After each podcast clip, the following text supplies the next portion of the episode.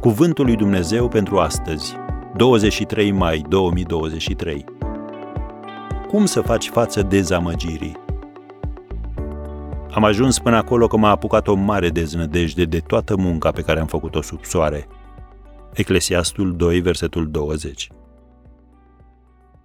Vorbim despre câteva dezamăgiri care ne pot ataca.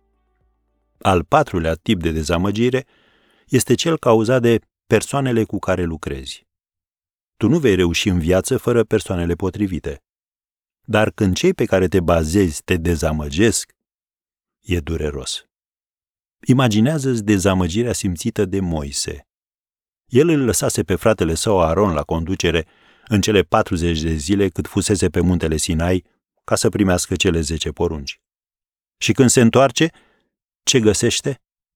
Poporul Israel închinându-se unui vițel, făcut de Aaron.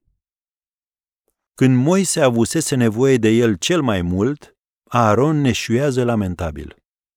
Să ne uităm însă la Moise, un lider adevărat care se ridică deasupra dezamăgirii. El îl confruntă pe Aaron, aduce fapta înaintea lui Dumnezeu și se roagă pentru iertarea poporului. Dumnezeu răspunde și apoi îi reamintește lui Moise misiunea sa. Du-te dar și du poporul unde ți-am spus. Iată, îngerul meu va merge înaintea ta. Sunt cuvinte din Exodul 32, versetul 34.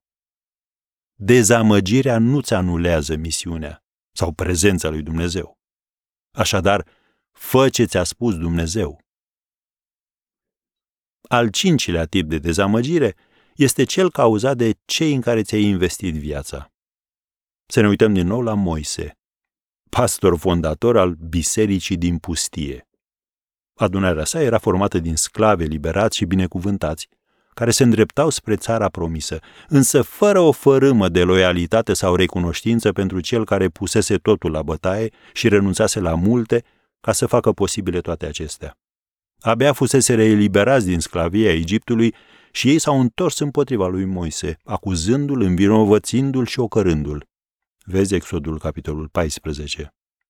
A fost Moise dezamăgit și rănit? Da.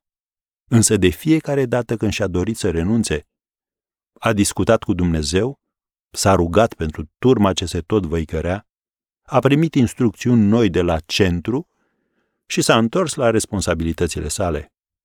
Asta fac oamenii lui Dumnezeu atunci când sunt dezamăgiți și doresc să renunțe. Și tu trebuie să faci la fel.